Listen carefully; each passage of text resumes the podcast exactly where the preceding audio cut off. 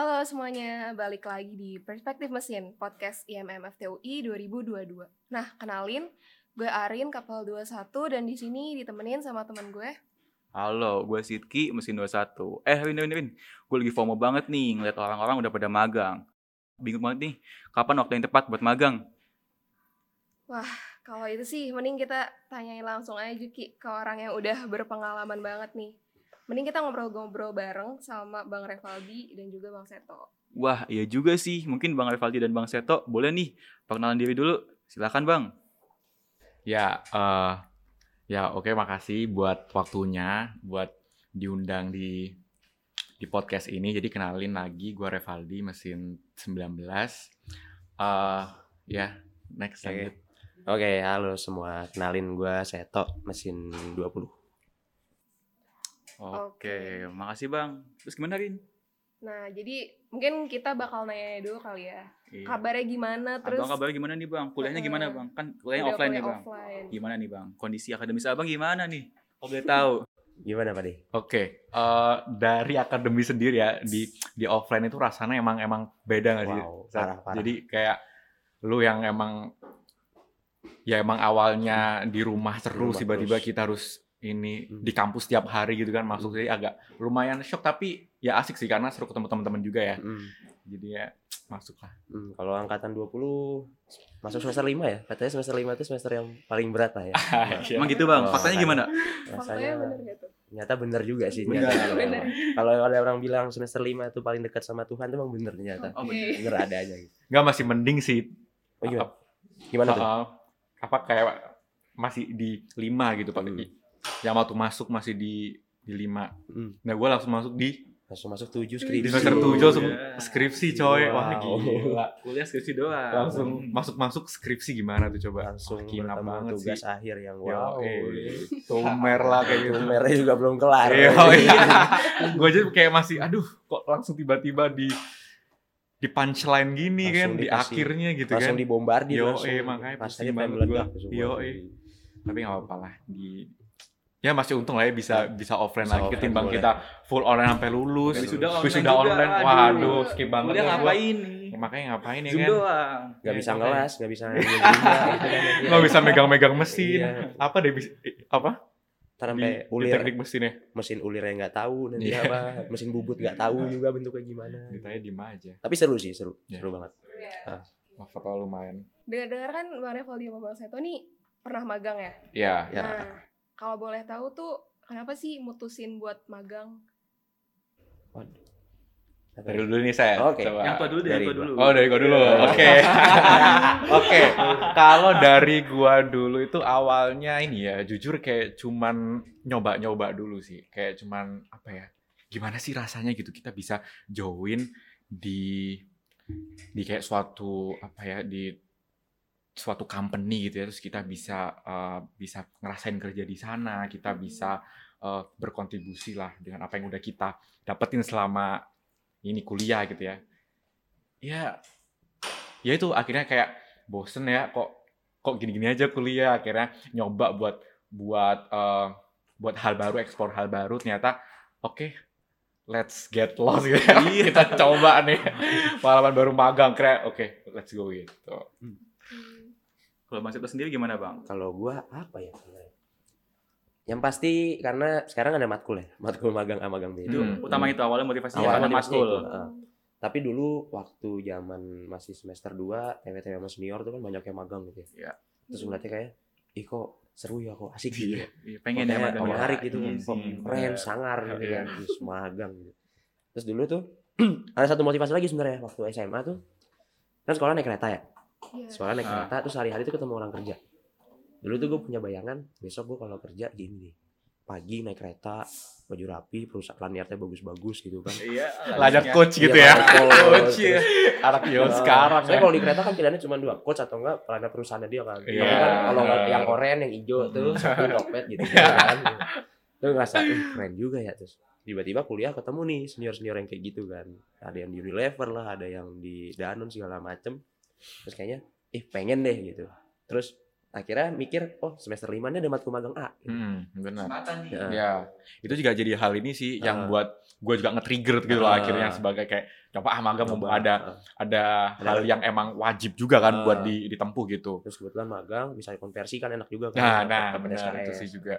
akhirnya nyari lah nyari waktu itu masih semester 4 tuh sebelum lebaran berapa ya dua minggu sebelum lebaran deh kalau nggak salah nyari eh nemu dapet tiga hari sebelum lebaran dihubungin eh diterima ya udah setelah lebaran masuk sampai hari ini masih magang masih long lasting tuh magangnya sampai sekarang. sampai Udah Februari udah hampir setahun sih tuh? Oh, enam bulan Enam bulan ya? enam bulan, Enam bulan lama OTW juga ya OTW ya. sembilan bulan Wah, oke sih. Nah kan tadi abang udah nyebutin tuh magang tuh kayak gitu ya bang. Hmm. Tapi kalau menurut abang berdua nih, fungsi dan benefitnya magang tuh apa sih buat mahasiswa gitu? Ada nggak sih fungsinya dan benefitnya? fungsi dan benefit ya sebenarnya banyak banyak banget dan nggak bergantung juga sama perusahaannya mau apa bidangnya kan ya. kayak Hmm, benar. mau kita ya kita anak engineering ya mau kita di non tech pun sebenarnya juga benefitnya tuh banyak itu yang Ada ya, pertama ya? ha, yang pertama tuh skill kerja sama manajemen Oh, Belajar. lebih ke soft skill ya bang itu sebenarnya. Ah, ya, sebenarnya lebih ke soft skill jadi kayak belajar buat ngomong sama orang kerja tim karena kan kalau di kampus kan kita kayak gitu kan biasanya kan paling di himpunan di Mm-mm, organisasi gitu di ya bang. di kerja kelompok Benar. Ah, benar sih, masih Bang, sebenarnya masih basic karena kalau udah masuk ke lingkungan kerja itu benar-benar kayak satu hari itu ya hidupnya ngomong dan kerja sama sama orang gitu Iya, tapi dalam bentuk yang profesional ya bang ya. Ah, benar. Profesionalnya ya. Hmm.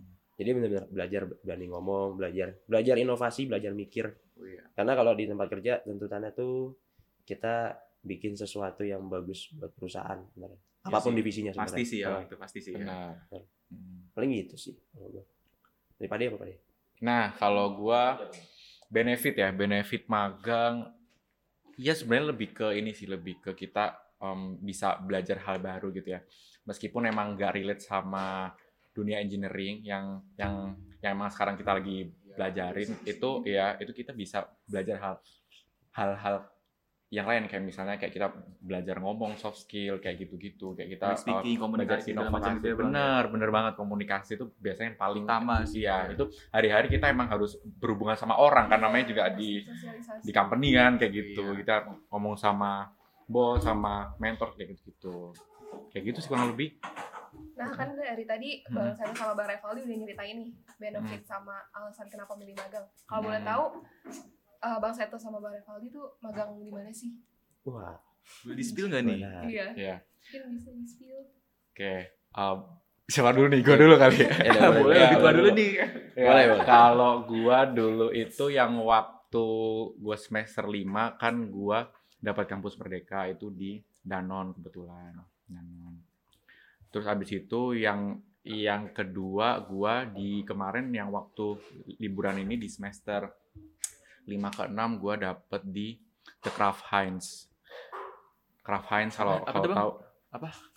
ya di Kraft Heinz. Jadi itu Oh, kayak yang, yang keju itu ya bang ya? bukan, Bukan, bukan, itu salah keju craft. gitu itu itu keju craft itu beda itu brand brand lain itu holding lain gitu jadi kalau kalau di craft Heinz itu lebih ke ka- ini kalau tahu saus ABC Oh iya Oh. tahu. Nah, sirup ABC itu itu yang megang craft Heinz ada juga lagi sarden dia Oh, juga sarden, ada yang sarden ya. ABC kalau tahu tahu kan dia, tahu, Bang. nah terus Heinz-nya sendiri ngerti kan ada Oh Heinz itu ya Heinz itu. Heinz sauce. Ah. Nah, iya, ya kalau iya, tahu iya, di tahu. di supermarket, nah itu Kraft Heinz yang produksi gitu. Kalau gua sih, Kalau bang Seto di mana nih bang magangnya bang? Nah, kalau gua bener-bener non non engineering ya, non teknik mesin. Jadi di sebuah perusahaan yang yang kita kenal namanya tuh KLY, KLY.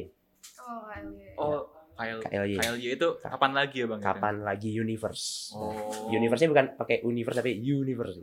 Oh iya gitu ya. Iya, universe. Universe gitu ya. Oh.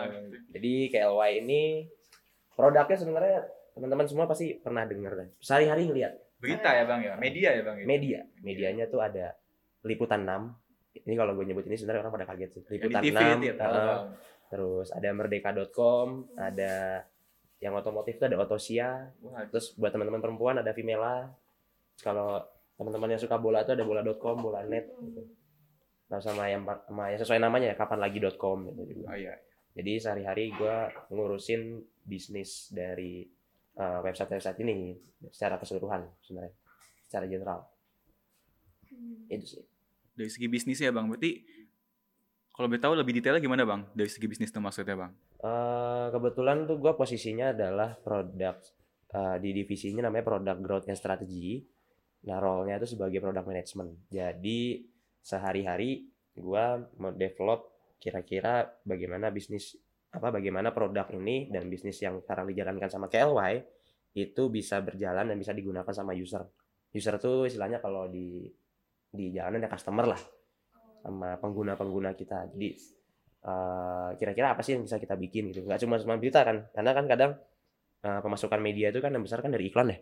Iya. Sih bang. kalau kalau gue boleh spill tuh satu hari iklan tuh bisa di angka 500 juta sampai 1 m. Waduh, sampai satu, M. satu hari tuh bang. satu hari doang. Gokil sih. per hari itu segitu.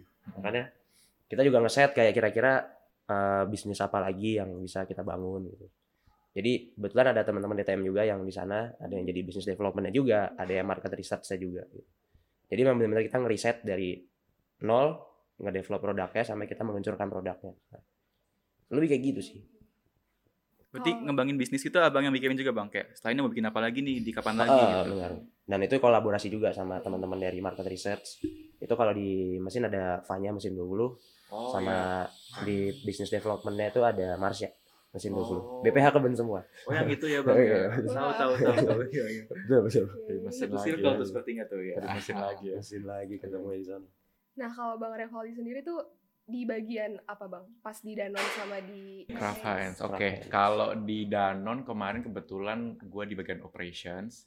Jadi lebih detailnya gue ngurusin mengenai kayak manufakturnya sih lebih ke manufaktur. Jadi di sana gue dapet sema- semacam kayak apa ya workload untuk bisa eh, ini sih kayak bisa reduce reject di sana gitu. Jadi kan kalau misalnya kita ada di dunia produksi ya manufaktur itu kan eh, ya ada yang namanya yang namanya em, reject product. Iya. Nah, jadi di situ gue mencoba untuk mem- memberikan analisis gitu, gimana caranya bisa mengurangi reject itu kayak gitu. Jadi emang kemarin yang waktu di Danone itu lebih ke based on project sih magangnya. Jadi kita dapat Hmm. project, terus kita disuruh menyelesaikan itu selama enam bulan.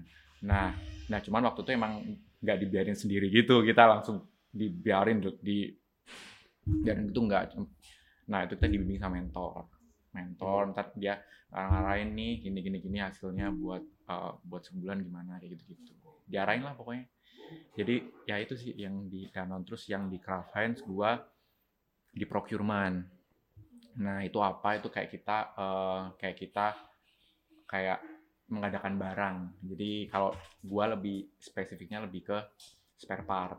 Nah buat di pabrik. Jadi gua eh, menjalin relasi sama kayak supplier-supplier gitu yang emang ada relasi sama Kraft Heinz buat kita mintain buat kita mintain buat eh, mengadakan spare part ini gitu. Gitu sih workload gua di dua company itu. Berarti mencari eksternal gitu ya bang? Buat ya benar eksternal hubungan. Ah, benar.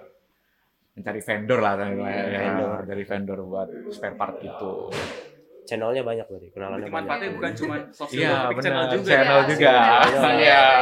iya benar Nah, bulan ini kelar di mana? Bulan depan udah pindah lagi ke tempat Ah. lain.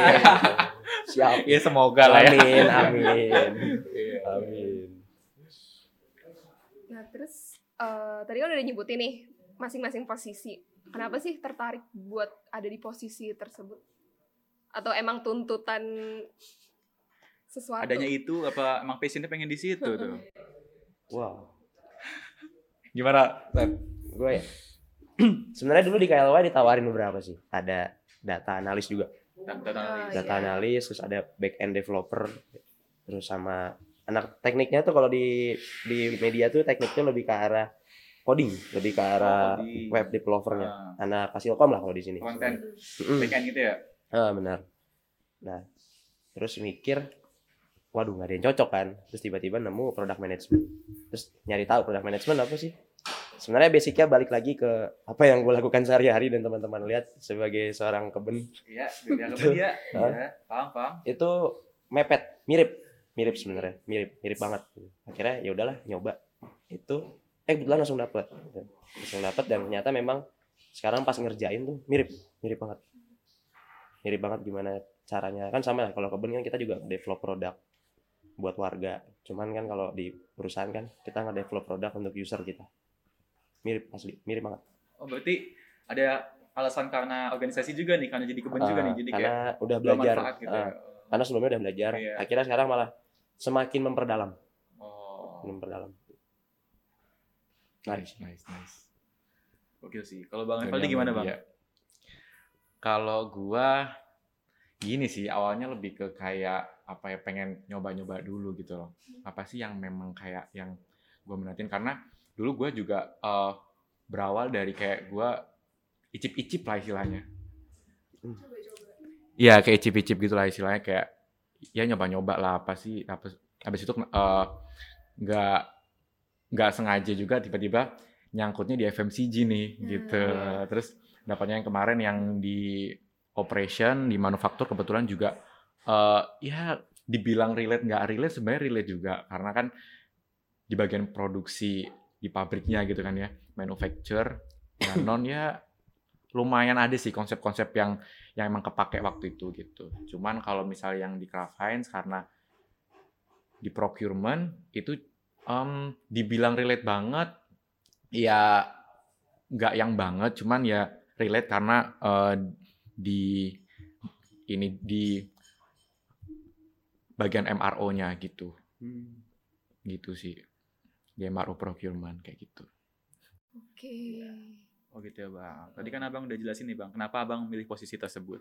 Terus kan sekarang kalau misalnya ada yang mau magang nih Bang, kan misalnya buat kita-kita nih yang eh, semester 3 gitu. Apa aja sih Bang yang harus disiapin kalau sebelum mau mulai magang? Kayak mungkin pengalaman organisasi atau apa gitu, CV segala macam. Bisa tuh Bang dijelasin ke kita mungkin apa aja. Hmm, gimana tuh set sulit juga sih kalau ini. Dari yang paling paham dulu deh siapa deh. ini nih sebenarnya kalau apa yang harus dipersiapkan tuh beda ya. Setiap setiap orang beda setiap perusahaan juga beda sebenarnya. Kenapa? Karena ada perusahaan yang ngincer di CV-nya misalkan. Dia Hmm. kayak harus ATS friendly dan segala macamnya itu. Walaupun nanti kadang-kadang pengalamannya paling ya cuma panitia panitia aja itu itu bisa atau mungkin kalau mau kita nyari pengalaman dulu di organisasi itu juga bisa semakin menjamin malah gitu. Sama eh, cari tahu tentang posisi yang kira-kira kita apply itu maunya apa. Jadi misalkan kita tujuan perusahaan ke perusahaan A gitu. Di sana misalkan ada data analis ada supply chain dan segala macamnya. Coba pelajarin dulu kira-kira masing-masing divisi itu mereka ngapain aja. Terus kita cari aja di Google gitu biasanya kan masih terlalu general ya kalau di Google ya tapi itu udah cukup membantu sih sama CV-nya ya sekarang sih standarnya ATS friendly itulah hmm, bener Istilahnya. ya TS friend itu wajib sih kayaknya Wajib, sekarang ya. Ha. Bisa auto, Pengalaman auto baca gitu Iya, ya. Ah, nah makanya itu kayak kadang orang nggak punya pengalaman tapi dibikin ATS friendly jadi kayak kelihatan iya. ah, mature lah gitu ah, kayak jadi masuk Mm-mm, benar masuk banget gitu. Mm-mm. pengalaman di organisasi penting sih tapi pentingnya itu ketika ketika apa ya kita udah masuk ke sananya sih. Jadi kayak menghadapi masalahnya tuh lebih oh dulu gue pernah ngadepin ini jadi kayak oh sekarang ya Bang ya, manajemen orangnya gitu ya Bang. Ya, pola pikirnya ah. paling gitu sih yang Padi apa deh Kalau gua eh, buat ini ya, buat lamar magang lebih ke ini sih, lebih ke kayak kita harus melihat diri kita dulu sih. Kita tuh eh, emang lebih ke mana sih gitu loh. Iya. Lebih mau ke jalan yang mana yang mau kita ambil gitu. Misal apa? Misalnya di di FMCG gitu. Ya udah kita nyoba buat kayak menggali informasi dulu lah sebanyak-banyaknya tentang FMCG. Misalnya eh, di operation, yaudah kita coba dulu menggali resourcing tentang operation. Terus kita juga bisa eh, dari based on eh, based on experience yang kita udah lalui, kita tuh eh, di mana aja sih aktifnya gitu di organisasi tuh di divisi mana Divisi gitu. apa ya, Apakah emang relate dan itu kalau misalnya relate itu bisa eh, apa ya memperbesar apa ya untuk kita bisa ya, diterima iya, gitu. iya, Ah, iya, misalnya iya, kayak lead bank kita ke ke apa yang tadi kayak Data set, analis gitu ya ya. Seto gitu. Iya. SAR gitu. Itu Ah, HR gitu. dilihat kan jadinya. Jadi kayak gitu sih lebih ke ya melihat diri kita dulu sih. Kemampuan ya. Iya benar. Iya. Jadi intinya kita harus bisa tahu nih kemampuan kita di mana. benar dan minat juga. Iya, dan Iya. jangan lupa untuk mempelajari apa yang ada di perusahaan itu juga. Benar itu juga penting. Jangan sampai nggak minat sih, karena Mm-mm. Ngerepotin temennya kalau kayak gitu. Iya. Jangan sampai magang terpaksa gitu ya, jangan sampai. Wah, jangan sampai sih. Nyusahin ya bang ya. nyusahin diri dia sendiri Sama nyusahin company-nya juga kasihan Iya. company-nya dia ngerekrut orang yang ternyata Salah nggak- gitu. iya yang lain juga ikut ini kan kedampak gitu ya yang itu yang nggak diterima kan jadi kasihan gitu ya iya jadi emang harus harus komit lah harus komit. Tapi kalau menurut abang lebih penting akademis apa organisasi buat magang nih pengalamannya? Wah susah nih gua takut kepleset jawabnya Iya nih, serem banget jawabnya Berbahaya ini. lima puluh lima puluh sih Iya. nggak bisa ditinggalin itu karena gini sih kalau misalnya ya kalau misalnya kita di akademik ya emang eh, karena kita basicnya adalah mechanical engineer ya itu juga bisa memperbesar peluang tadi itu kita buat buat untuk bisa misalnya kita eh, melamar di kayak di yang manufaktur gitu misalnya. Itu kan juga dilihat juga jadinya. Misalnya kita eh, yang udah pernah kita apa lakuin apa aja gitu selama kuliah gitu. Heeh, jadi li- begitu sih. Terus kalau misalnya organisasi ya juga penting karena dilihat kita eh, baik nggak berhubungan dengan manusia gitu loh. Hmm. jadi nggak cuman kita eh, berpikir terus kita hard skill terus kita Hmm. mikir apa Buku doang tapi Iya, nggak bisa. kutu-kuku doang nggak bisa, gitu ya. nggak bisa ngadepin orang tuh juga Nggak juga ya. Bang? enggak juga Nggak gitu. juga. Jadinya emang harus apa ya seimbang lah ya. Harus Harus Tapi balance, pun balance kalau ya. misalnya orangnya sosial banget tapi nggak bisa Hmm. mikir juga nggak boleh juga ya Nah, bang. ya. Wah nggak boleh juga dong Nggak kayak boleh. gitu. Cuma ngomong doang tapi nggak ada isinya kan Iya. sama aja ya bang ya. Iya itu juga jangan lah karena ngomong doang nggak ada apa Isinya isinya ya buat apa? tong kosong nyaring bunyinya ya Ah. Yo gitu. benar setuju gue. Bahkan sekarang kayak apa ya? Banyak perusahaan juga yang mulai ya udah jurusannya apa pun kita terima. Bahkan kayak teknik mesin pun sekarang juga dicari tapi bukan untuk yang pernah teknik mesin gitu. loh. Mm-mm, Nah, mm-mm. karena mereka tuh nyari mencari orang yang punya pola pikir kayak gini gitu. Dan Hmm. misalkan oh cuman anak mesin nih yang punya pola pikir kayak gini. Bahkan posisinya pun Bebas di, ah, misalnya. di, di kantoran gitu Hmm. bahkan bisa juga karena apa ya balik lagi tadi soft skill sama hard skill tuh harus ketemu Iya, Harus match ya. Nah, Kalau nggak match sih bingung juga Nah, gitu. bahkan pola Iya. pikirnya bahkan bahkan cuman sekedar sederhana loh pola pikirnya doang dicari gitu Mm-mm, mm-mm. Karena Iya. apa ya waktu itu pernah dengar siapa ngomong ya wah Rocky Gerung sih yang ngomong sih apa masuk teknik tuh problem. mempertajam apa mempertajam pola pikir apa, apa gitu katanya. dan bener sih kenyataan Ya, Mindset itu utama ya bang ya. Pasti. mm-mm. apalagi yang sekarang lagi rame nih kan konten-konten di TikTok gitu jurusannya sama sekarang posisi kerjanya apa Oh, Beda nyambung gitu ya. ya, iya. beda Iya. Mungkin Benar-benar. Kalau akademis eh, lebih ngelatih kita di problem solving kali ya. Benar, Nah, benar problem kita kan solving. eh, Heeh. teknik gitu. Heeh, benar. Betul. Yang emang kita eh, ya suka menghadapi masalah lah ya istilahnya Iya, walaupun kita banget. juga juga kayak. Bingung dia Iya. menyelesaikan masalah dan menimbulkan masalah nyari-nyari Iya. masalah juga. Jadi kita tuh kompleks sih kayaknya kalau engineering nih. Nyari masalah, ngelarin sendiri kan. benar bikin masalah Hmm, lagi baru. Iya, Iya. ngembangin masalah itu. Gitu sih. unik unik Mm-mm. Nah, tadi kan udah banyak nih cerita-cerita tentang pengalaman magangnya. Kalau abang sendiri tuh dapat info-info magang dari mana aja sih?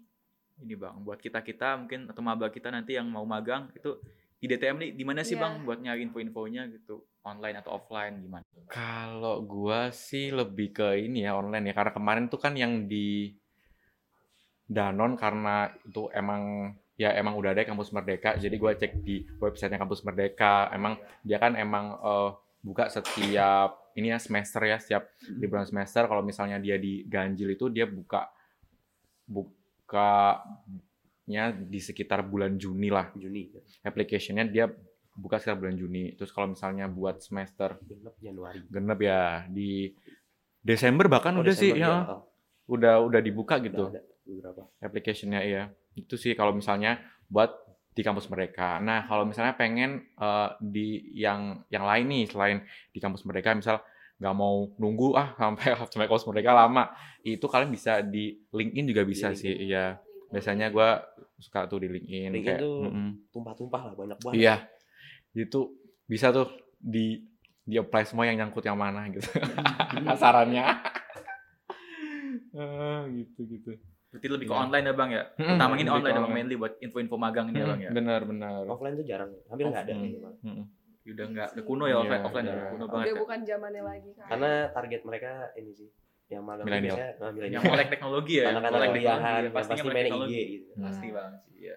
coba di itu juga tuh apa biasanya kan kalau perusahaan Di kan akun IG company-nya, ha, eh, benar. live ad apa Oh. ya biasanya itu juga dia ngasih info-info gitu lah kalau misalnya dia buka batch berapa gitu Ah. internship batch batch pertama Ah. gitu misalnya nah itu ada tuh dia ngasih info di situ gitu sih banyak Kalau itu. banyak banget asli banyak Mm-mm.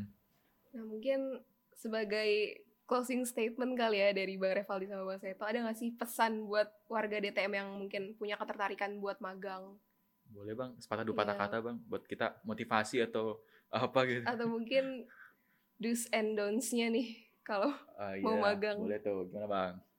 Oh, iya. apa ya satu kata dua kata hmm, kalau menurut gua ini sih jangan eh apa ya kayak ragu buat mencoba gitu loh bang biasanya tuh ada orang yang kayak aduh ragu nih. Apa Takut. ya kayak takut gimana kalau misalnya ini kalau magang misalnya nggak bisa gitu-gitu iya. misalnya. Nah itu janganlah jangan lagi karena emang magang itu dibuat untuk kita belajar sebenarnya malahan. Jadi kayak kita di dibimbing gimana sih di di apa ya ya waktu real real Ngadepin kerja itu gimana ngadepin kerja yang bener gimana. gimana kayak gitu itu sih lebih ke gitu. Jadi gas terus saja kalau pengen nyoba jangan ada ragu-ragu. Mm. itu sih. Kalau gua apa ya yang pertama gak usah mikir dulu posisinya apa yang penting seneng. Eh, sesuai minat. Minat. Ah, yang pertama yang penting minat. Yang kedua jangan ini jangan magang untuk gaya-gayaan lah Oh, jangan kan. ya buat bermain SCBD, CV kayak gitu ya Iya, SCBD pakai lanyar Pakai gitu Bikin gitu. di yang penting kontennya gitu. bikin konten Iya a day with a day in gitu sebagai anak Iya. magang Iya. perusahaannya PHK rame bingung Iya. Aduh, kan. Nggak, tapi kalau misalnya itu dijadikan motivasi untuk kita bisa berani mencoba, Oke gak ada ya. salahnya Nah, juga sebenarnya sih. Jadi kita biar bisa, wah, aduh, wah keren nih kayaknya kita bisa pakai lanyar di SCBD kayak gitu. Coba magang gitu. Coba magang itu juga juga hal yang bagus kan Iya, jadinya. iya. Gitu. tapi jangan jadikan itu yang utama pas Iya. Ya karena ntar kita juga dapat workload. Nah, workload itu juga harus kita dipikirin ya kerjain juga lah ya. Ah, Berkomitmen buat ngelarin sampai kelar gitu. Nggak mutung gitu. jangan ngilang lah di- Iya. di kantor maksimal sih total karena Iya. biasanya ya kadang tuh kalau udah maksimal di kantor kayak dan kantornya udah kamu kerja sini aja gitu Lanjut lagi aja sini, Sini. tetap Iya, ya, tetap oh, nih. benar-benar. yang penting tuh maksimal jangan jangan sampai nyusahin HR jangan sampai nyusahin manajer Mm-mm, jangan Benar, benar. jadi bener-bener datang tuh ya udah Buat belajar. belajar tempat. mm-mm. karena semua tempat magang tuh pasti asumsinya Belajar. ada belajar Hmm. Iya. oke nah gimana nih Ki jadi udah nambah insight baru kan buat magang Iya nih, udah mulai ada bayangan nih buat gua nyusun rencana magang nanti. Oke, makasih banget nih buat Bang Revaldi sama Bang Seto yang udah mau berbagi pengalaman dan udah ngobrol-ngobrol bareng kita seputar magang. Dan semoga ceritanya bisa uh, bermanfaat juga buat teman-teman di TNL lain. Amin, sama-sama. Semangat terus dah buat semuanya. Thank Makasih you ya, juga udah udah mau dengerin Iya. semuanya di obrolan kita episode ini. Jangan See lupa you. bahagia. See you in the next See you in the next podcast. podcast. Asik, dadah. Sampai jumpa. Sampai jumpa, sampai jumpa. See you. Sampai jumpa. See you. Sampai jumpa. See you.